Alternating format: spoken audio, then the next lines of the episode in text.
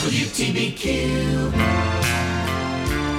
Good morning. This is Jay Westerveld with Free Speech, Stephen Keeter's weekly show. And as always, with us in the studio is the host himself. Stephen, how are you? Still alive. All is good. Still alive. Busy day, it looks like. Yes, it is. It's beautiful weather, and obviously we're trying to put it to very good use. For sure. And, you know, before maybe we get into the show, obviously it's important to acknowledge that it is September 11th, 20th anniversary. Yeah, the terrorist attacks on our World Trade Center and on the Pentagon.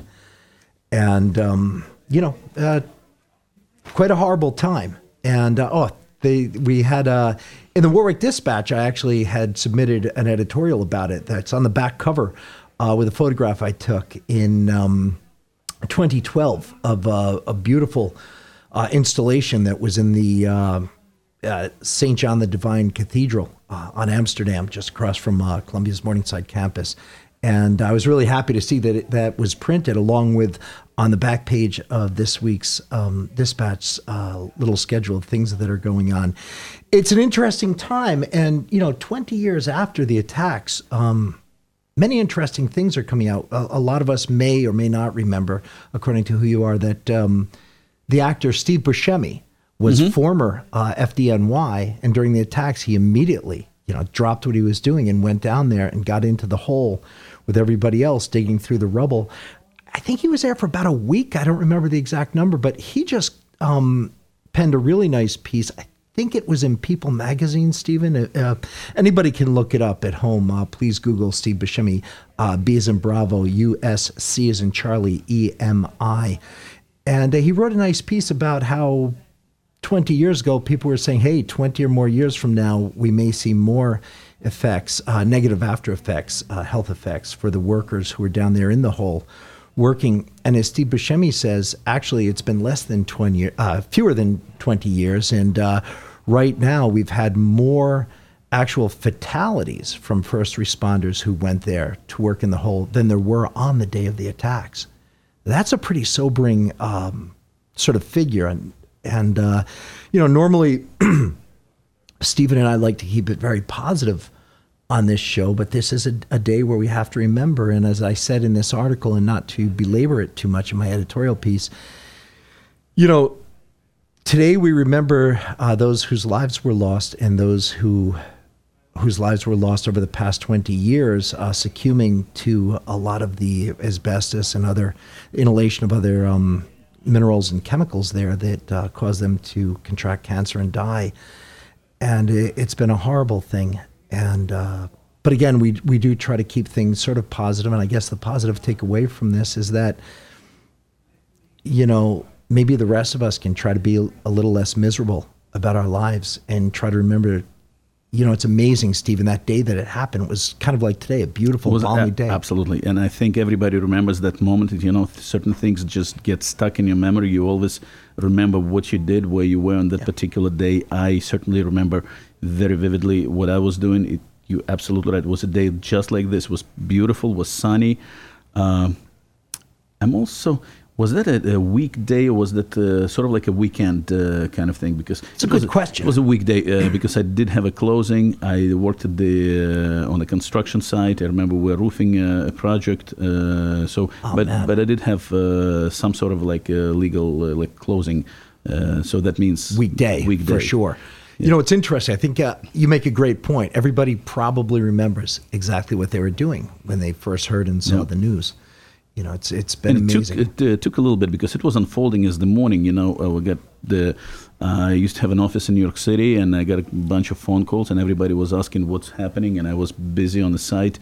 I didn't quite, so we all tuned in the radios, and everything was listening, and it first appeared as just kind of like an accident, and you know, maybe a pilot had a heart attack or something like that. It wasn't the magnitude. It wasn't been reported yet that the plane that actually struck one of the towers was the size and the scale and the Boeing. You know? Right. So everybody thought maybe it was just one of those small planes that people just take over the New York City down the Hudson River for sightseeing. Sightseer, sure. Yeah. And that, you know, it's interesting you mentioned that because prior to 9/11. You know, I was a private pilot for an awfully long time, And we used to be able to fly up and down the Hudson. In fact, if you had a float plane or a seaplane, you were allowed to fly beneath the bridges because you also could deal with the rule, you know, nautical rules.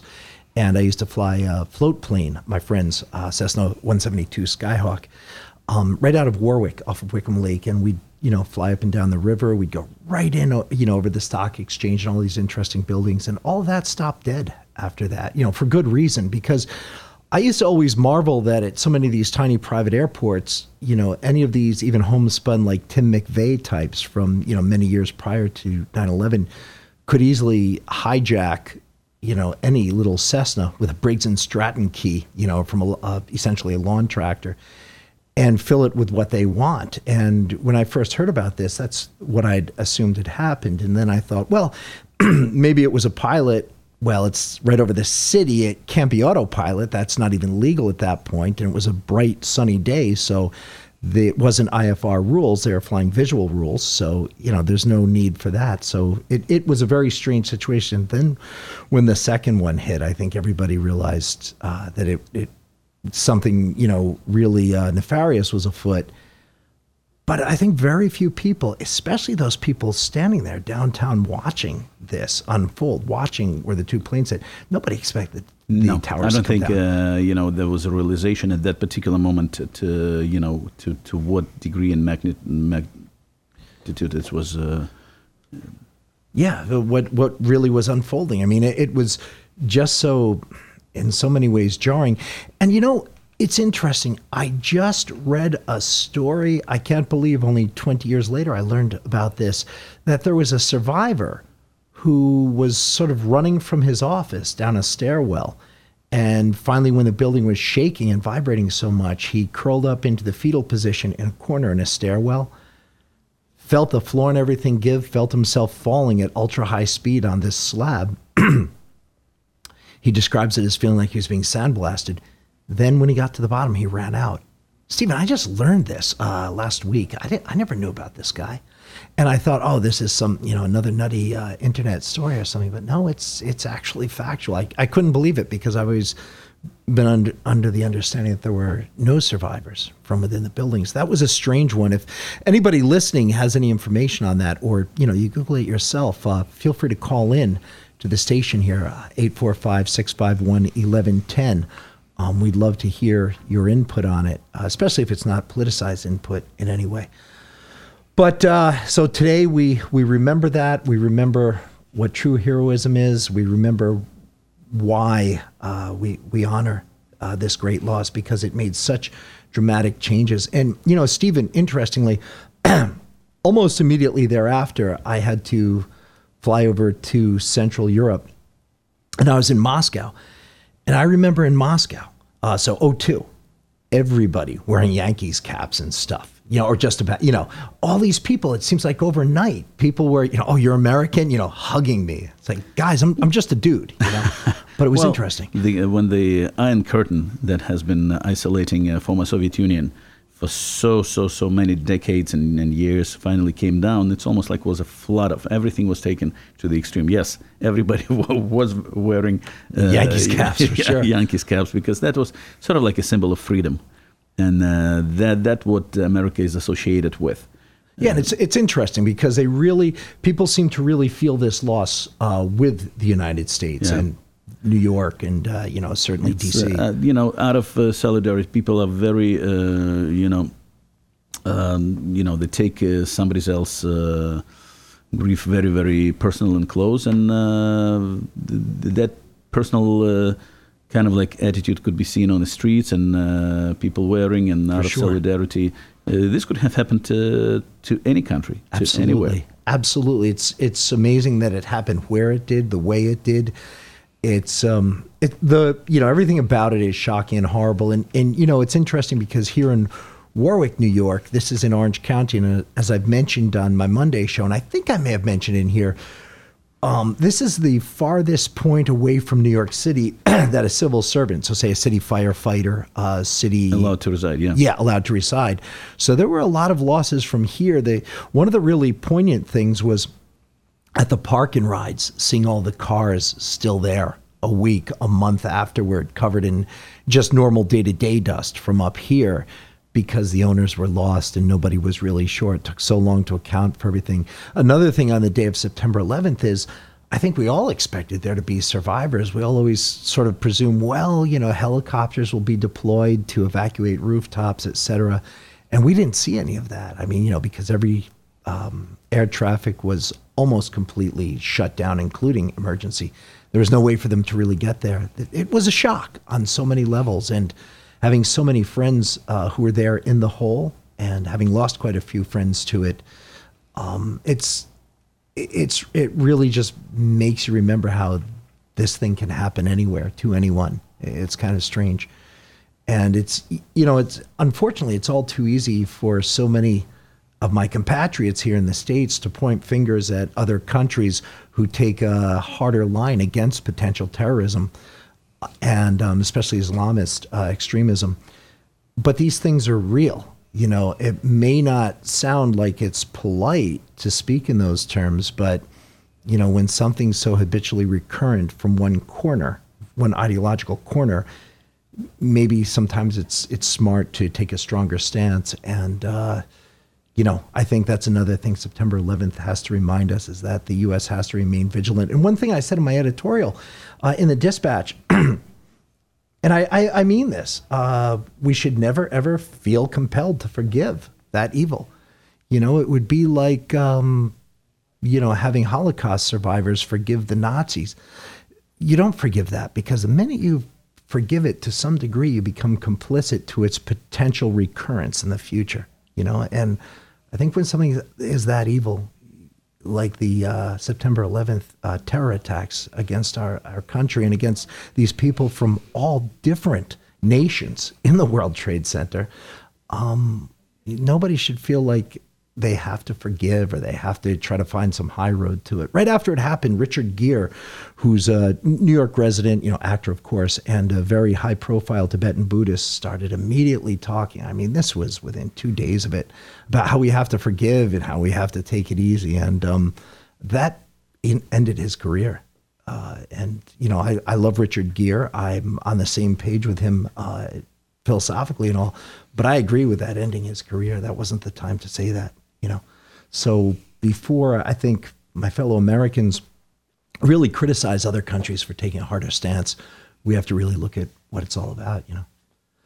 But nice to see the, you know, moving on to this, nice to see this week's Warwick Valley Dispatch, which we talk about so much here because it's the other bastion of true free speech, free of internet interdiction. You know, it's the only newspaper that has been still in representing the hometown for the past 136 years. That's amazing. It's just about as old as the school.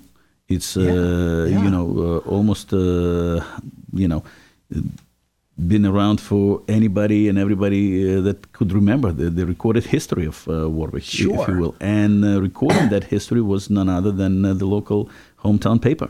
I absolutely love the cover piece, and I hope people and readers don't need to kind of like it's a great span of Wawayanda Creek, and the title of the cover article is Way Under, which we all experience in half of probably Warwick that resides around the Wawayanda Creek, still pumping their cellars.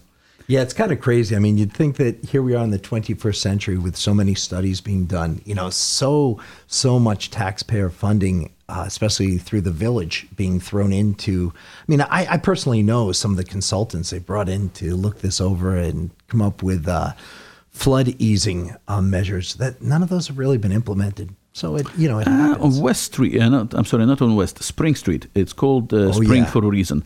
And used to flood, and used to be like you wish you would have a boat after one of those heavy rains, and used to flood and have a foot of water just running down on top of the road.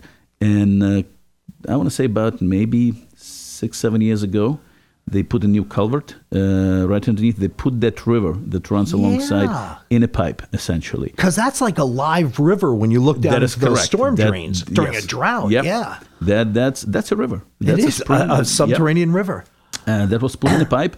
That did help the situation on Spring Street. Good. But we still see a lot of room for improvement, so to speak, which we can probably talk about right after the break.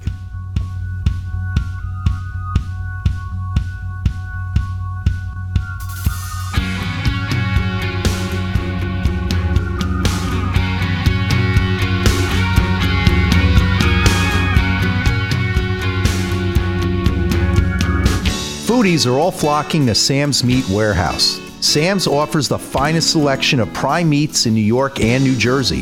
Whether Wagyu or Frank burgers, prime fillets or Delmonico's, pork chops or prime rib, Sam's, located in the Village of Florida, is the jewel of New York and New Jersey for those who will settle for nothing less than the best. Learn about where your meat comes from, recipes, and incredible pricing. For specials and giveaways, visit Facebook at Sam's Meat Warehouse. The Warwick Valley Dispatch has been run by the same family since 1885 and is your local newspaper covering Warwick, Goshen, Monroe, Middletown, and all the great towns, villages, and neighborhoods in Orange County. The Dispatch reports on all the news that affects residents, organizations, and businesses throughout the county. So if you want to promote your business or organization, email editor at wvdispatch.com. Shop local. Subscribe to the Warwick Valley Dispatch. This is Rocket Richie, the play-by-play guy. The only place you can listen live to Warwick Wildcats football is right here on WTBQ. Brought to you by St. Anthony Community Hospital, Sam's Meat Warehouse, The Computer Guy, and The Breezy. Hi, this is Orange County Executive Steve Newhouse. Join me and my guests every Monday on The Roundtable at 9 a.m. AM 1110, 93.5 FM, WTBQ. WTBQ. We're back with Free Speech. This is Jay Westerveld bringing us back into Stephen Keeter's weekly show here. And quickly before we go back into it, remember today is September 11th. Maybe we can all refrain from too much bickering and remember the tremendous sacrifices and the horrific losses of so many of our neighbors during those horrible terror attacks. And before the quick break, we were talking about this week's issue of the Warwick Valley Dispatch, Warwick's hometown newspaper. You hear Warwick here a lot of the listening area, a lot of you guys who call in, a lot of people who then email me are from quite far away, WTBQ-FM and WGHT both transmit to quite far away, all five boroughs of New York City, a little bit of Nassau County, believe it or not, Rockland County, New York. Eastern Pennsylvania, northern New Jersey, counties north of here, such as Sullivan and Ulster, both have, they receive some signal, even sometimes Fairfield County, Connecticut, believe it or not. I've actually caught it on 84. So, you know, all these areas were really affected by these terror attacks. And you all get to hear this radio station. The beauty of this radio station is that it is independent. It's not owned by a big conglomerate. Over time, over my lifetime, certainly I've seen the independent stations all scapped up by larger corporations. It's not necessarily anyone's fault. It's just the nature of the evolution of business. You know, the bigger fish live and in a pond where there's all different fish, the bigger and bigger ones tend to eat more of the smaller ones until you're left with a handful of big fish. Here, thankfully, in Warwick, the Warwick Valley Dispatch, much like WTBQ Radio, both independent, survive without eating up the competition, but instead by just doing the right thing themselves. And you actually get to see real unbiased news at both of these outlets. And they're both, again, non-internet, which is really nice, non-social media outlets, which are such a rare source of news in this day and age. And with the Dispatch, they will absolutely print editorials and letters that come in, as long as it's not something, you know, absurd and, you know, saying, you know, the president is a Tyrannosaurus Rex and drag or something.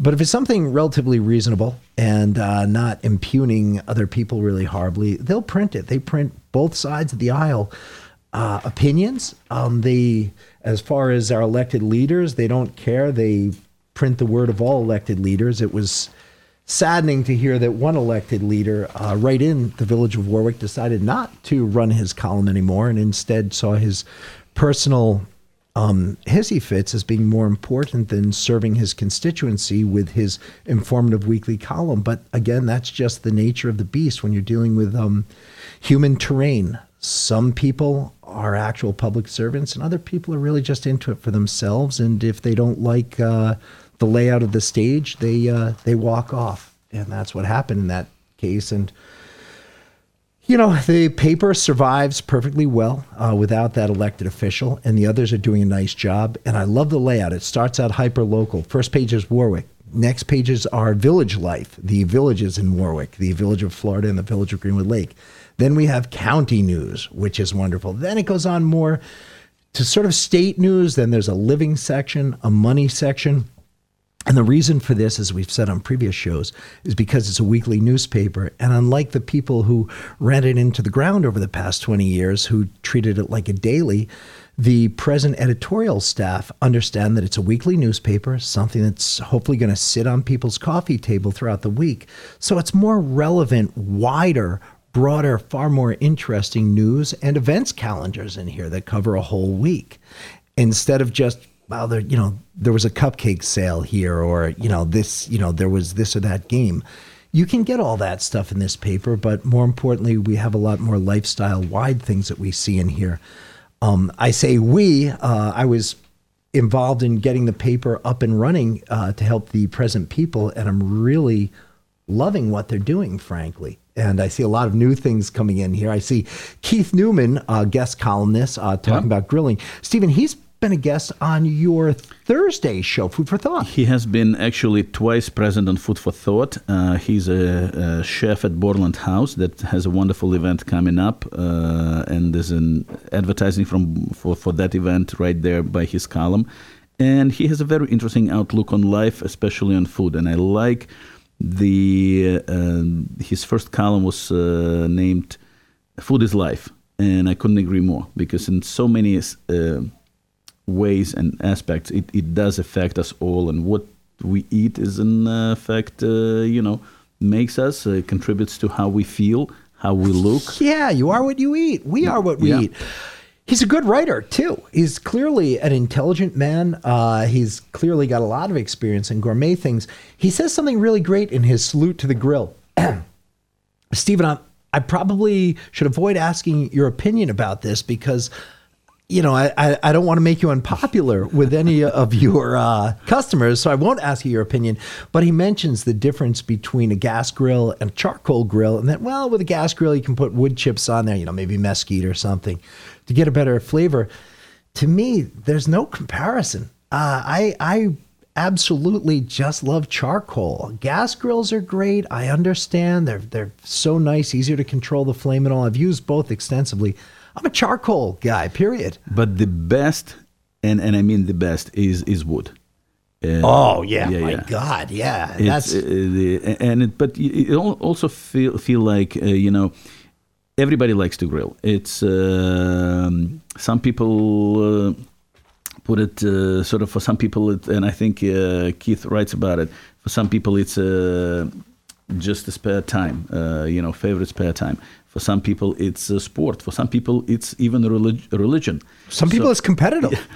Yeah. So starting with the gas, nothing wrong with starting with the gas grill. Because, and then it's almost like you graduate to more complicated flavors and complicated, you go from the gas to charcoal, from the charcoal to wooden grill. We have a lot of customers that come from countries like Brazil and Argentina. Coming up, you can still see the guys. First of all, you recognize they immediately asking for familiar cuts from that particular. They asking for matambre. They asking for picanha, and they speak with an accent. So picanha, you hardly know you. So they actually sell regular wood grills for that. Correct. For cooking. And the guy said, you know what, in our country, when we go to the butcher, we usually pick up the woods for the grill. You might want to think about just carrying the, sort of the wood for the grill. They call it churrasco, for churrascaria. Yeah, of course. You have a wooden grill. Interestingly enough, one of the local restaurants. Pharmacy.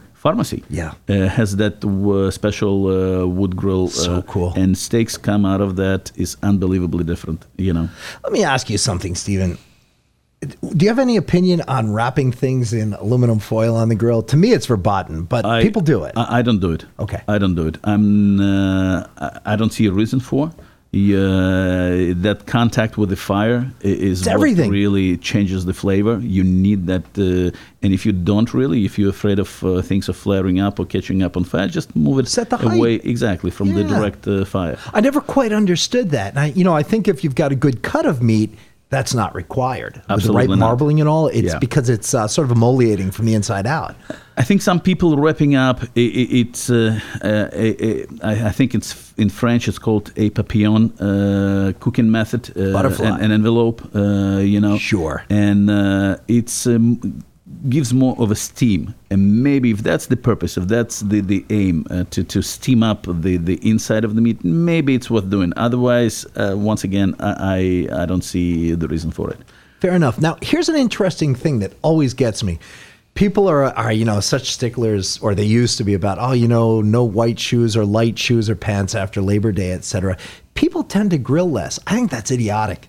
To me, grilling, especially in the winter when there's snow out there, as a skier, I love it. There's no difference. It's no more difficult to go out on the patio in the winter and fire up the stove. It is a little bit challenging to bring it to the right temperature because, it's much, much easier to do, and It does affect, to control the temperature. Sure. It affects smoking, it affects grilling sometimes when it's bitter. We grill throughout the winter. Yeah. And sometimes you look up and it's outside is like negative, below freezing. And you're like, it's going to take like forever. You're going to stay, so you kind of weigh up your options. Do you do it? Go? Yeah, maybe I do. Just have to put a heavier coat. Put the lid on the grill. To me, it's a real big treat in the dead of winter when things are cold, or especially this time of year, like when we get into Indian summer. There's nothing like fresh sweet corn grilled next to a steak or to chicken in Indian summer to me. And believe it or not, actually the wooden grill is better in the winter because, the gas is any kind of substance. It's not an expanded state. The pressure is different. The flame is weaker, so to speak, on a colder day. A lot of people can notice that. And unless you're using a regulator, like a pressure regulator, which is, sort of like a commercial side of the cooking. Yeah. It's kind of challenging. This is why it pays to gradually sort of like come to those higher skill level and get yourself familiar with the charcoal briquettes or even a wood. Well, most people, the typical life of a non-Weber gas grill is a summer. And usually that, I don't know what that burner thing is called, the thing under the burner rusts out. And that's why on bulk pickup day, everybody's got a grill out there. Yep, it's crazy. So I think maybe that's the point at which people should roll it out to the curb and then say, now I'm going to graduate to charcoal or wood. Believe it or not, for very, very long time, because like I said, I do like wooden, flavor better and a way to control. You take one of those rusted Weber grills. I know where you're going with this. You just take those things that obsolete, longer have holes and rotted through, and you put the woods in there. Yeah, that's what I used to do. Yep. If somebody's throwing away a big, enormous grilling set. And I used one of those for many, many years. Yeah, and you can really get a much better product out of it. It's funny you say that. I'm glad to hear it. And it's interesting. I've always wanted to ask you, Stephen, about that. But at Sam's Meat Warehouse, do people start to dwindle down now as far as your guest visits, picking up meat? No, sort of like the menu, if you will, changes up a bit. The colder it will get, then we're going to get more of a stew and roast of menu. Chicken is the beginning of the school year, always is chicken season. Yeah. And, but no, steaks are still prevalent, people are still asking. It's probably the ratio is going to change. Especially right now, the pricing, the restaurants, we deal a lot right now, right before the weekend, everybody's stocking up, and we have to actually go out, and I strongly recommend, because right now, the boneless New York strip is the item of the moment, is almost out of reach. It's so expensive. It's the item that normally trades as a commodity, anywhere between $9 and let's say $12. Okay. For the top of the line prime, now you cannot touch it for less than $18.99. $18, $19 a pound. And that's a trading, that's a commodity price. By the time we get it, by the time we trim it, by the time it makes to the consumer, it's I feel guilty almost, putting up a price tag on it, even though we are wholesale, we offer the best price around, which we can probably discuss more in depth right after we come from the break.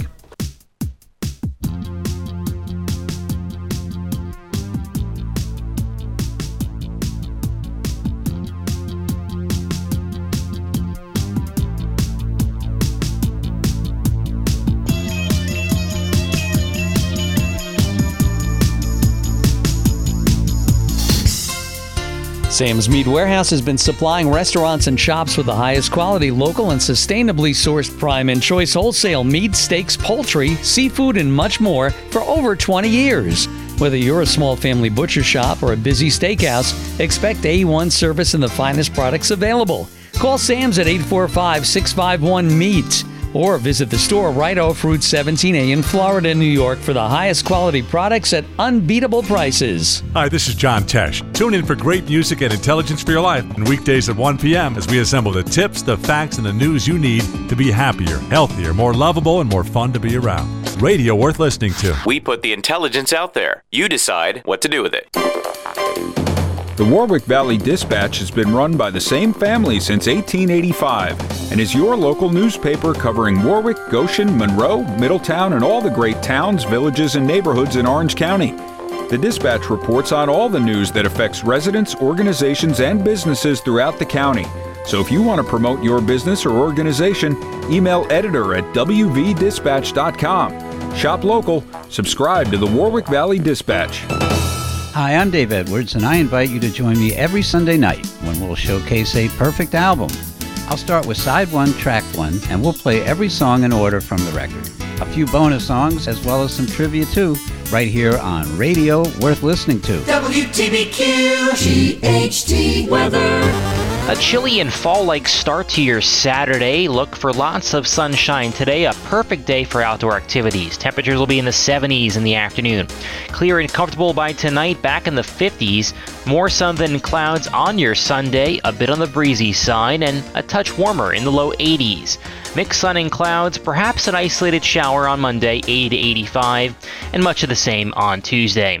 From the WTBQ Weather Center, I'm meteorologist Michael Prianti.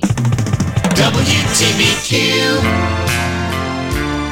And we're back with Free Speech, Stephen Keeter's weekly show here on Radio Worth Listening To, WTBQ. And we are, as often is the case, talking about meat and grilling. And I had a question right before we heard a word from our sponsors. Stephen was talking about the pricing of meat. And I had read in the news that... We're from the government. We're here to help. I'd read that the federal government was somehow going to try to intercede to bring those prices down. And so far, jeepers, that just hasn't happened. No, and I don't think it will anytime soon unless they will start subsidizing and the cost of the meat. That what we see right now is the result of government intervention to begin with. Because that's essentially the shortage of labor. Sure. And you can't expect people, why would somebody in the right mind, so to speak, go to work if the government paying you more to stay home? That's what we're seeing right now. It's summer, it's beautiful, it's all those assisted programs, all this PPI and protection and pandemic relief funds, or offering you enough money for unemployment and staying home.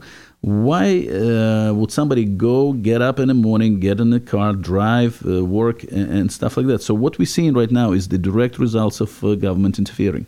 That's a great point. And, according to where you work, let's say it's New York City. Well, that, now you've got even other problems, like just to get into your place of employment, without getting into that necessarily on your show. I'm not ever trying to push things in any direction at all. But I mean, there are just more, let's just say there are more and more challenges, fewer and fewer reasons for many previously employed Americans to go back to work. It's really a scary situation. So you've said many times on this show, Stephen, that's why the meat prices are so high, or all meat prices. It's a shortage of labor. Yeah. Right now, it's not a shortage. It's not for any other reason. and not for the lack of cattle or beef or farmers working hard. Not at all. It's a shortage of labor processing, and the plants working and packers working half-staffed, and that's exactly what it is. And it's strangely enough because sometimes it manifests itself in very different ways. Like there's certain items that are very high on the list, and those, once again, is boneless strip for a moment. Short ribs, which for the life of me, I do not understand because, it's usually a winter item. Yeah. Where Sam Smith warehouse used to sell them on sale. You know, you have one of those lost leaders when you're almost like giving it at the cost. Of course. $2.99. $2.99 on sale. I cannot touch it. I cannot, and we have people trading. We're dealing with the traders as a commodity. Imagine a stock market. A stock actually has its roots in a stock, in a livestock. Hence the word, yeah. For less than $9, less than $8 and a change. Commodity price? Commodity price. So what do you... That's insane, because when it gets to you, people don't understand. It's not like you just take it off a truck and lay it on the counter. Correct. You guys have to butcher it out. Right now it's at $10. And once again, it used to be a $3 item all day, all year long. This is not actually in season yet, because that's a winter dish. This is a braising kind of cut that everybody enjoys in the winter that makes your house smell wonderful. Sure. But this is right now, it's if anybody's... If you see it, and it's, I guarantee it's not going to be less than $10. Stephen, it's interesting because a year ago, you were talking about how there's so much even higher, how can I put it, like higher quality USDA prime because as a result of pandemic, because it's, you see, everything timing has a lot to do with it. That time when the animals were put for the, let's say, 90 days or 120 days in a feedlot, boom, the COVID just came in and everything was put on hold. And those animals remained in a feedlot. Yeah, living the high life, exactly. Really. Exactly. So the amount of prime that came as a result of that pandemic shutdown, all of a sudden was at very affordable. And if anybody remembers those specials, we still have, maybe not to that degree, but we were running like dry age specials when people put a slab with Sam Smith warehouse. It dry ages there for no extra charge. It's trimmed and cut once again at no extra charge. And it's amazing when you pull out something that has been 60-day for agents. Some people take it that long. And you see the price paid, and it's like $7. Oh, my God. And those were smart people. 100%. It's $7. We cannot buy those prime short loins for $7 anymore. We have to pay more than double. Do people ever not claim their dry aged beef? Didn't happen yet. No, I can't imagine. I can see somebody, some schmendrick saying, dry aged beef, Bitcoin, dry aged beef, Bitcoin. No, it's a great value. It's a great investment, if you will. It never, because you can find dry aged beef. There's a lot of choices. There's a lot of internet. There's a lot of Din and DeLucas, DeBragas, and other bushes that are there available. But expect to pay anywhere in around $59 to, let's say, $89 a pound. Amazing. So on average, you will pay about $70 a pound, and here you pay $7. It goes in the same process. It goes in the same controlled environment. It's cut to your order. It's cut to your liking, as thick or thin as you like, and you paid like literally pennies on a dollar. What do you see happening in the next few months, Stephen, as far as those prices, as far as availability? I really was hoping, I was looking up, I think the government, the result of this labor shortage is the, once again, that policy that would allow people to stay home and get paid for staying home. And I believe those should have been expired on a federal level. It's already expired, I believe. Right. On a state level, New York, I just read that they extended the eviction moratorium, which, once again, doesn't make not a single thread of sense. Because if you think about it, people who stay home and don't pay rent, they stay home because they don't want to work. Yeah. If you think about it, because this is, everybody's still collecting money. We're going to have a lot of smaller, like moms and pops who work hard all their lives to save those couple of dollars, become maybe a landlord, have a little bit of put aside for the future. And to me, the real double jeopardy is this. Now, the landlords are the individuals tasked with paying the taxes. Correct. They rely on these people to make their tax nut. There's no relief on that end. There's no relief. But here's the real paradox.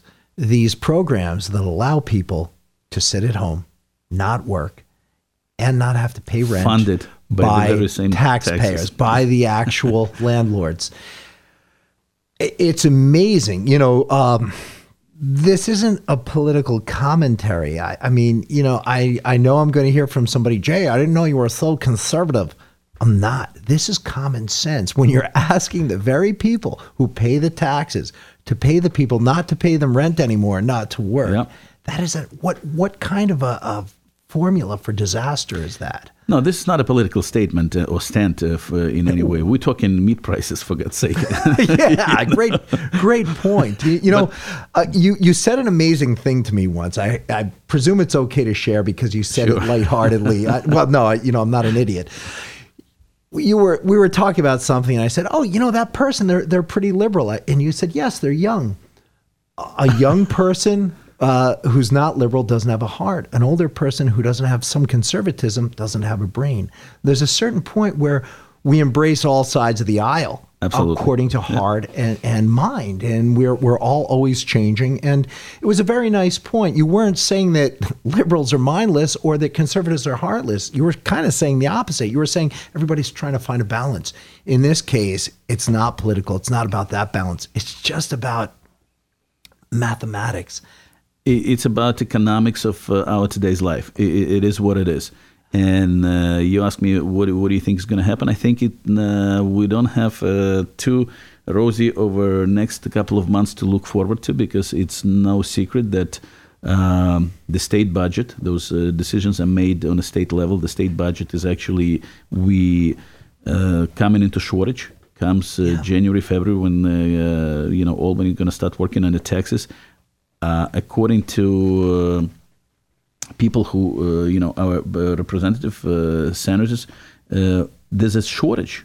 And I remember Senator Martucci, talking on his Friday show, said there's a shortage of $12 billion with a B that the state has to face, and that money has to come from someplace. You know, this reminds me of something. Roughly 25 years ago, I was living in a place that was then called Czechoslovakia and the CSSR. And, I was married at the time to a resident there, wonderful human being. And I remember seeing these old babichki, these old ladies walking around the street, picking up scrap wood and scraps just to go home and burn. And I just thought, my God, that level of poverty in what should be a really beautiful cosmopolitan city, why is this happening? And, the response I got from my wife was, well, look at what's happening. I mean, the government pays people to go sit at a job and just file their nails just so they can say, hey, look, we have no unemployment. Look how good. Everybody's being paid not to work. And this is what happens as a result. And it was when finally things broke free and the Velvet Divorce and all happened, it was such an economic jarring shock to everybody there, good and bad. It was a scary situation. I know you know what I'm talking about, because that's what I'm seeing right now happening here. I do remember those days very vividly. I was much younger. I do remember those endless lines. I remember getting up, you have to stand in line in order to buy bread and butter and just the those necessary things for survival, so to speak. I do remember, on the other hand, that, that also, I never felt like we were that poor. Right. Because we never knew there was another side to it. We never knew there was this abundancy. So you grew up frugal to an extent and respectful of what you have and appreciative of what you have. Sure. The very... efforts that I see, people, they're doing under much sort of like a bigger slogans like saving the planet and saving the ocean and saving the humanity, but in reality we were doing that without putting those headlines overhead. I remember recycling plastic bags. We used to wash Ziplocs because you only have three. So if you wanted to use Ziplocs, those were solid gold when I used to bring 100%. Those for my mother-in-law. The empty bottles you cannot find now. There's like they worry about them going into the landfill, but back there, forget it. All right, more memories from Soviet Union after the break.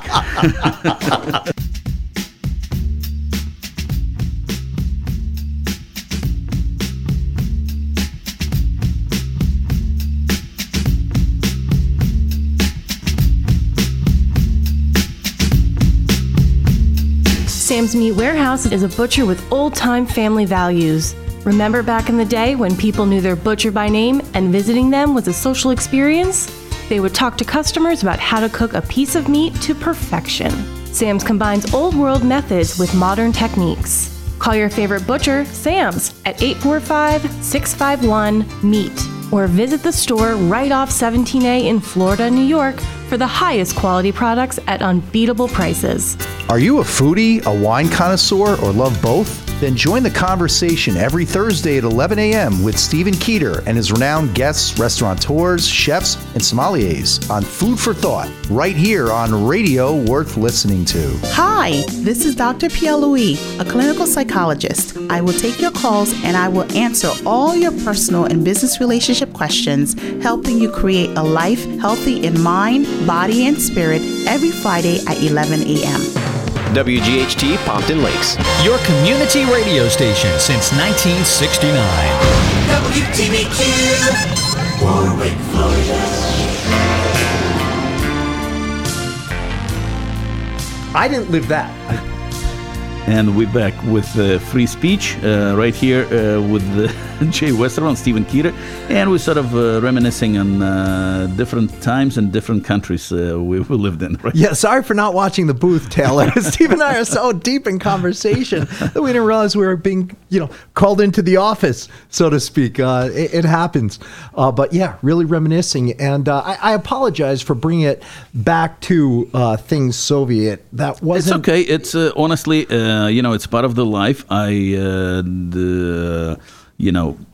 remember those days with the certain sentiment and love, and it seems like nothing bothered at that time me. And like I said, we were doing what people doing right now throughout the world, through the most developed countries, but doing it quietly without any pompous attitude, slogans, and sure. Once again, if you. See, America is such a land of abundance. Like we have so a lot of everything. Yeah. So very often it's the generation that grew up here and was born here takes it for granted. It seems like it will never end, and thus they don't appreciate very often what they have, what we have currently. Yeah. It's only when.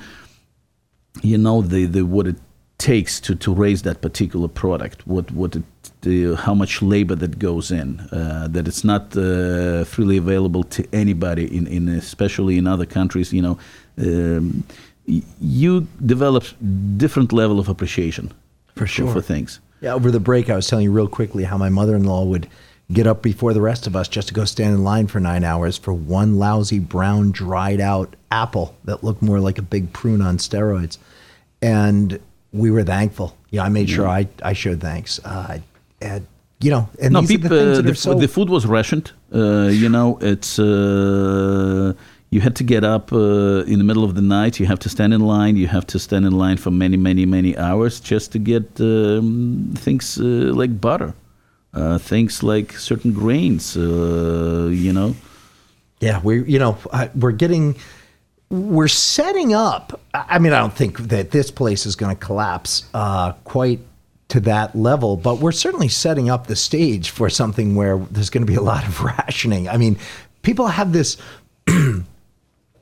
conceptual idea of this Federal Reserve, like this Fort Knox that just is out there. Well, let's let a few, giant gold bricks the size of a house go so that, people can buy new cars. Even in our land of plenty, look at this, the certain premium cuts for the moment, and I'm talking firsthand knowledge here, exactly. And insider trips and tips and knowledge. Right now, Sam Smith Warehouse, we're not stocking up on the premium steaks like... boneless New York strip, right? At the trading price of north of $18, it's out of the reach for many people. By the time it's trimmed, by the time it's wrapped, by the time you worked all those overhead expenses, by the time it reaches the consumer, that top of the line product, and we're talking of course top of the line, USDA prime, should cost no less than $24. Some people will charge $29 a pound. Sure. That's a lot of money. That's a lot of money, especially if you're feeding a family. I feel almost guilty. There are restaurants to whose credit, once again, I have to mention some of those. They put up the steak as good, if not better, than you would expect to eat at Peter Lugo, Smith & Wolanski. Right here in Goshen, go to pharmacy. You're going to get that quality steak prepared on a wooden grill. I think that special grill is called Pariah. And once again, that restaurateur goes out of his way to deliver that quality.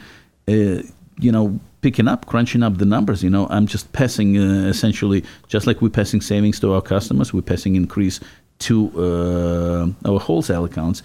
And you almost cringe at the total and the numbers that you have to do it. Yeah, and it's not it's not your own doing. Exactly. I think people realize that the the proprietor of the restaurant is in he's not pocketing that difference. No, 100%. They're feeling. But my point was, see how quickly we came to taking things for granted, enjoying that premium steaks, those New York strips. Give me a fork, give me 12. Yeah. Make them thick, make them 2.5 inch.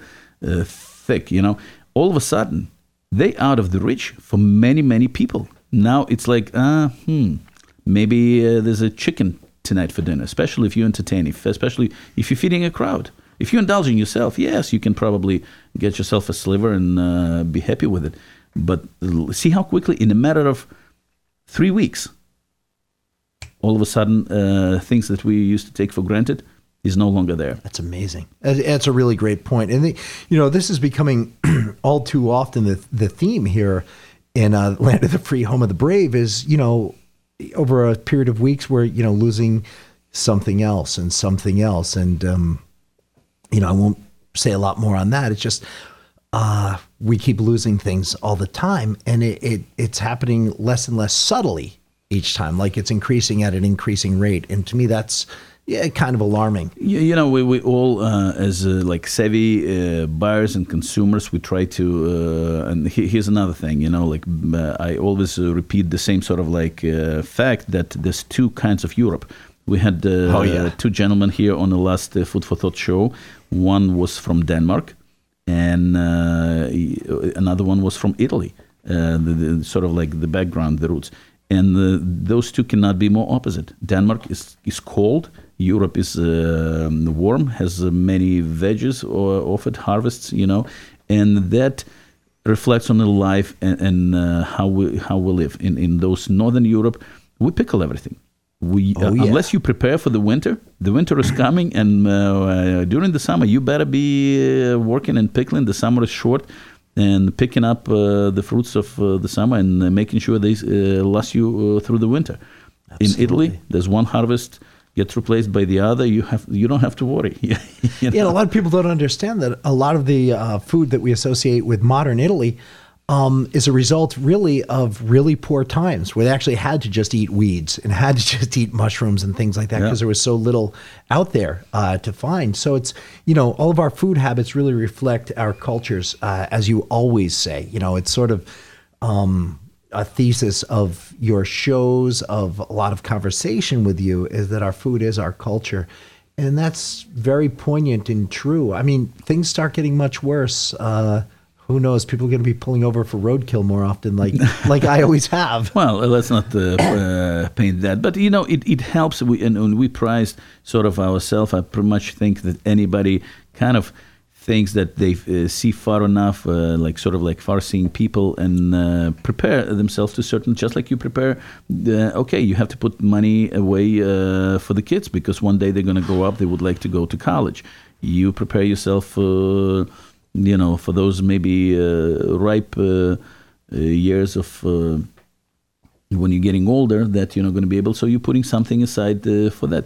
And it's the same thing we used to, you know, like in those colder, less plenty environments, you ration things, you know, you're trying to prepare yourself for certain things that, you know, the winter is coming. It's a great analogy. So that is an excellent analogy. At the same time, right now, it's very, very difficult to predict what's going to happen. What is the market going? How is it going to react? Somebody asked me, I honestly think the prices should be dropping, but they're not. And but there's a way around it. Not necessarily have to stick to New York Strip that's currently high. And this is what we're offering to the restaurants. There's a lot of restaurants coming in, talking to Sam Smith Warehouse, asking what's out there. We're introducing them to new, even better maybe cuts, maybe not as, you know, readily available, maybe not as classic, maybe not as, you know, but it's not in any way less of a steak. I know that... what's an example of one? Jay's Place. The guy stopped by, and that restaurant has been mentioned many times, especially by Stephen Fuller of you know who Fuller's Finds. Yeah, Fuller's Finds on Instagram. So he's a gentleman to walk through the door and introduce himself as Jay. Ask what's a restaurant, Jay's Place. I immediately knew it. We start talking about the menu, and we set them up. There's going to be a new item on the menu. He's going to feature sirloin strip, which is like, this is our proprietary steak.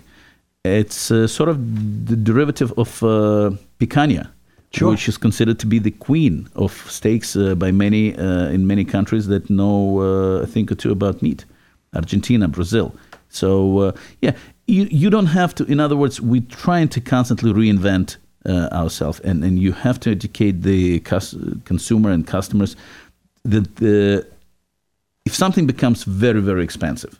For the moment, let's say, okay, no big deal. Let's switch it. We'll offer you equally good substitute at half the price, just like Terrace Major versus filet mignon. Filet mignon is expensive item. We'll give you Terrace Major the fraction of the price. Which makes no sense because there's so much less Terrace Major on a cow than there is, or on an animal than there is filet. What about flank? Flank is very undervalued. Of course. Right now is it's more or less, it's about $1, maybe $1.50 more than it normally used to cost. But not so scary. We went out and like I said, we pride ourselves on being able to work with different sources and different products. And we brought domestic Wagyu flanks that right now at the very same price, but such an amazing quality.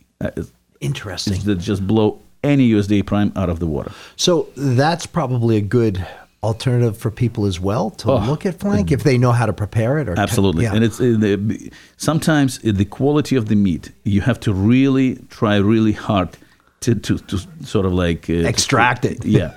and not make it delicious because everything is there already, nature done for you. You have that intramuscular marbling. You have that tenderness. You have short fibers in the muscle itself. So you have to really try hard overcooking it, and that's usually the biggest mistake. So that's the only way you can mess it up is just to overcook it. Yeah, and so overcooking is really easy to avoid. Try to undercook it. If you get it and it's too undercooked, you can always cook it a little more. You can never uncook something. That's very true. People just don't overcook.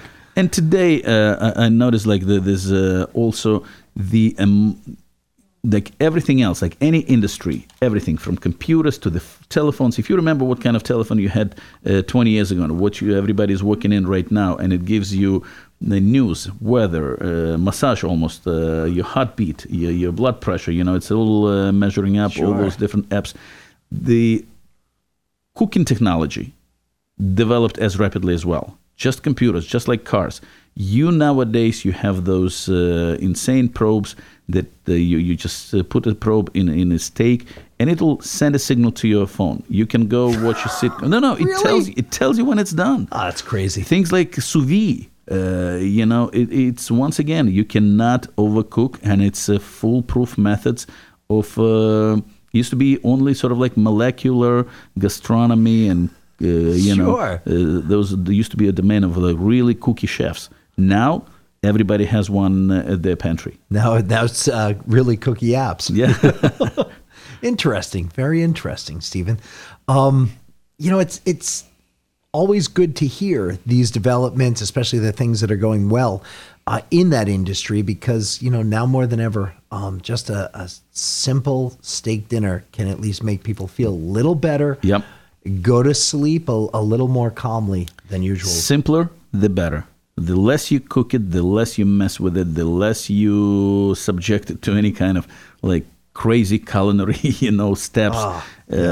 Limit number of, once again, ingredients, number of steps. It's less processed. It's all natural. I think I told you that it became an ongoing joke when I went to a doctor about 20 years ago, and he asked me whether how often I eat meat and so forth, and it came to the point when I started worrying, and I said, "Doc, what's the matter?" And he said, "Well, you don't have any cholesterol, not even a good one, not even a bad one. My thought was suggesting to eat more meat." And because he was asking questions like, how often do you eat it? Is it a good steak? I said, come on, the best money could buy, and often enough, daily.